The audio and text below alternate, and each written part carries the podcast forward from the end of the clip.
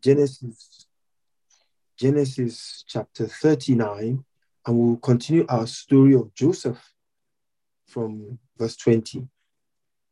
Then Joseph's master took him and put him into the prison, a place where the king's prisoners were confined. And he was there in the prison. But the Lord was with Joseph and showed him mercy, and he gave him favor in the sight of the keeper of the prison. And the keeper of the prison committed to Joseph's hand all the prisoners who were in the prison. Whatever they did there, it was his doing. The keeper of the prison did not look into anything that was under Joseph's authority because the Lord was with him, and whatever he did, the Lord made it prosper. Okay? And then it came to pass after these things that the butler and the baker of the king of Egypt offended their lord, the king of Egypt. And Pharaoh was angry with his two officers, the chief butler and the chief baker. So he put them in custody in the house of the captain of the guard, in the prison, the place where Joseph was confined. And the captain of the guard charged Joseph with them, and he served them. So they were in custody for a while. Then the butler and the baker of the king of Egypt, who were confined in the prison, had a dream, both of them each man's dream in one night, and each man's dream with its own interpretation. And Joseph came in to them in the morning and looked at them and saw that they were sad. So he asked Pharaoh's officers who were with him in the custody of his Lord's house, saying, Why do you look so sad today? And they said to him, We each have had a dream, and there is no interpreter of it. So Joseph said to them, Do not interpretations belong to God? Tell them to me, please. Then the chief butler told his dream to Joseph and said to him, Behold, in my dream, a vine was before me, and in the vine were three branches. It was as though it budded, its blossoms shot forth, and its clusters brought forth ripe grapes. Then Pharaoh's cup was in my hand, and I took the grapes and pressed them into Pharaoh's cup, and placed the cup in Pharaoh's hand.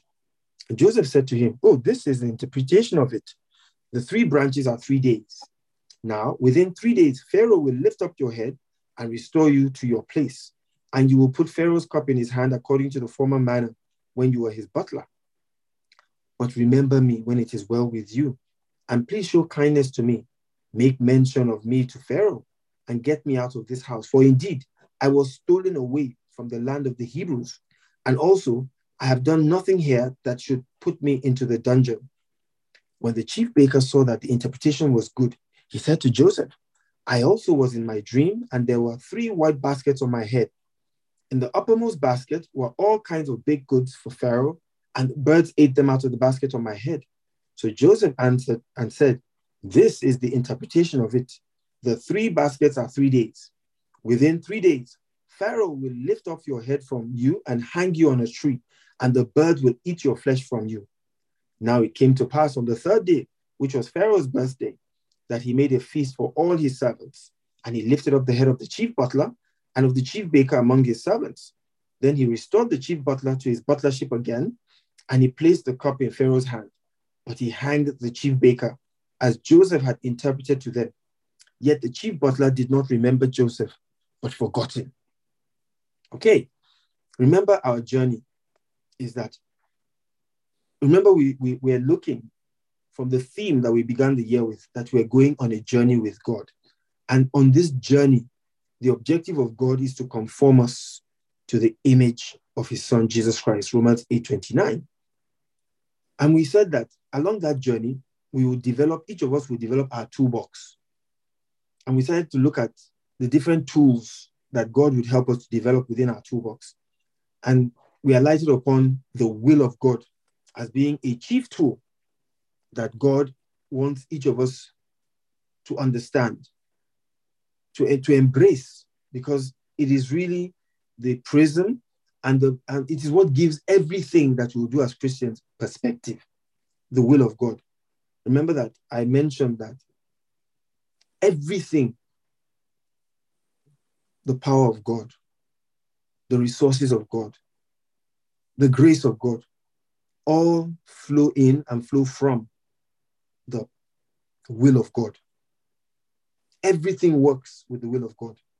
And so, as Christians, on this journey, what we're trying to do is to develop ourselves in understanding the will of God. And when we look at the Bible, you know, the Apostle Paul, it was that told us in First Corinthians 10, I think verse 11, says, Now all these things happened to them as examples, and they were written for our own admonition, upon whom the ends of the ages have come. So when we look at the Bible, the uh, doctor has been telling us that we're not studying the Bible to know the Bible, have Bible knowledge, and become puffed up. But we're studying the Bible to know God, the God of the Bible, to understand his ways.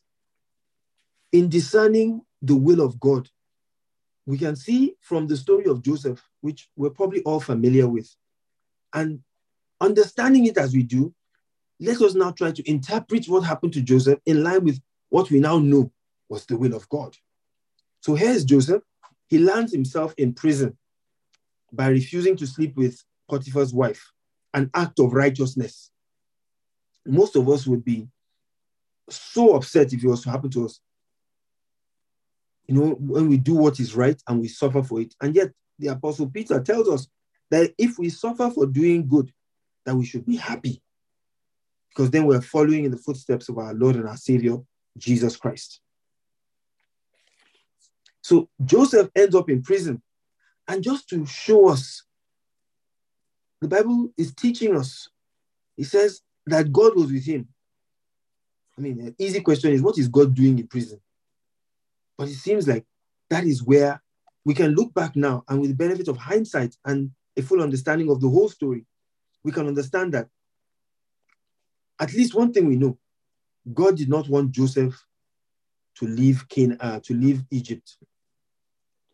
Because the Bible says, first of all, God was with him. So even in the midst of his misery and the miserable treatment, he was receiving visible and physical, tangible favor from God. It was obvious that God was with him, that in prison he was promoted. Who gets promoted in prison? To the point where the Bible says that the person who was the comptroller general of the prison put everything in his charge. And just like Potiphar, he said he did not even look at what Joseph, that if anything happened, in verse, in verse uh, uh, chapter 39, verse 22 says, and the keeper of the prison committed to Joseph's hand all the prisoners who were in the prison. Whatever they did there, it was Joseph's doing. The keeper of the prison did not look into anything that was under Joseph's authority because the Lord was with him. And whatever he did in prison, the Lord made it prosper. So that we can draw parallels when we're going through tough seasons in our lives. Every once in a while, it's like God adds a cube of sugar to our tea. It's not as bitter. You know, we're going through a hard time, oh, but even in the middle of that hard time, we still have cubes of sugar. You know, they still we can still we can still discern the favor of God. We cannot be so bent on having our way that we can't see when God is encouraging us in our situation, refusing to take us out of the situation, but encouraging us inside of it. I don't know how many of us can can relate to that. I have been in a long ordeal, you know, where I was involved in a, a court case that lasted almost 11 years. And it was such that I almost I couldn't do anything else. But in the midst of it, I received encouragement whether it was encouraging words of prophecy that was sent to me by friends, and uh, you know, or things happened, you know, I would pray about things, I would receive answers to prayers, you know. So you know that God is hearing prayer. But on this particular matter, nothing is moving. Remember what you're trying to do is to discern the will of God. As we look at it in the life of Joseph, we're able to relate it to our lives when we find ourselves in situations which seem intractable, and yet we know that God is with us. Let's stop being perplexed.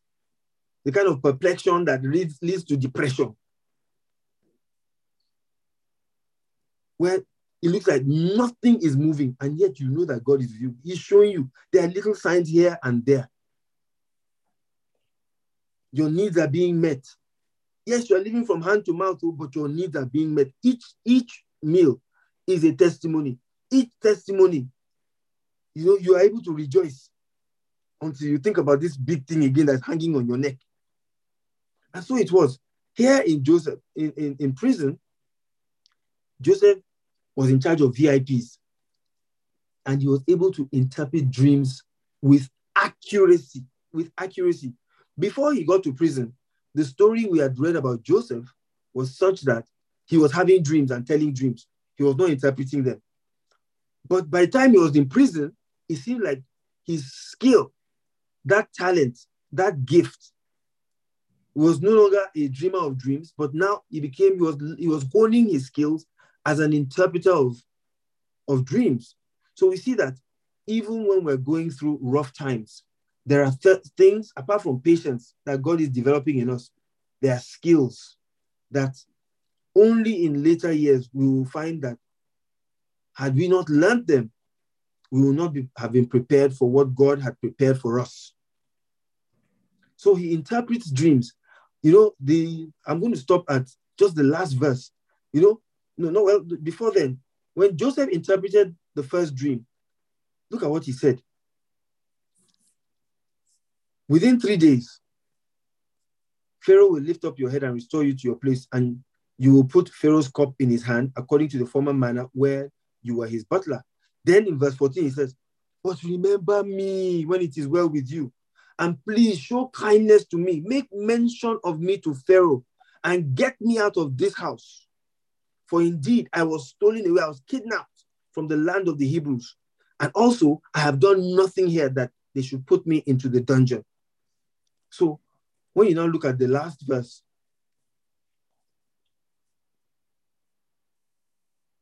verse 23 says, Yet the chief butler did not remember Joseph, but forgot him.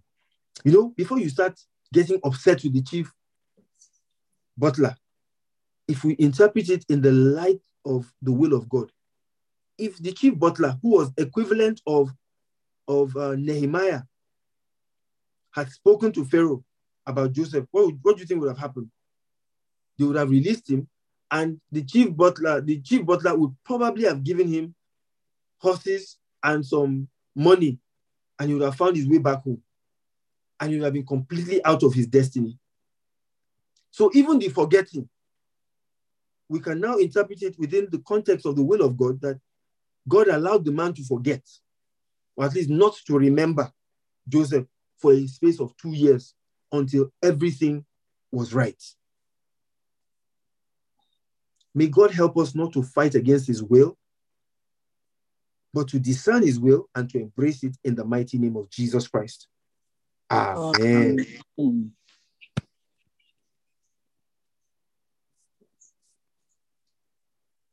Okay.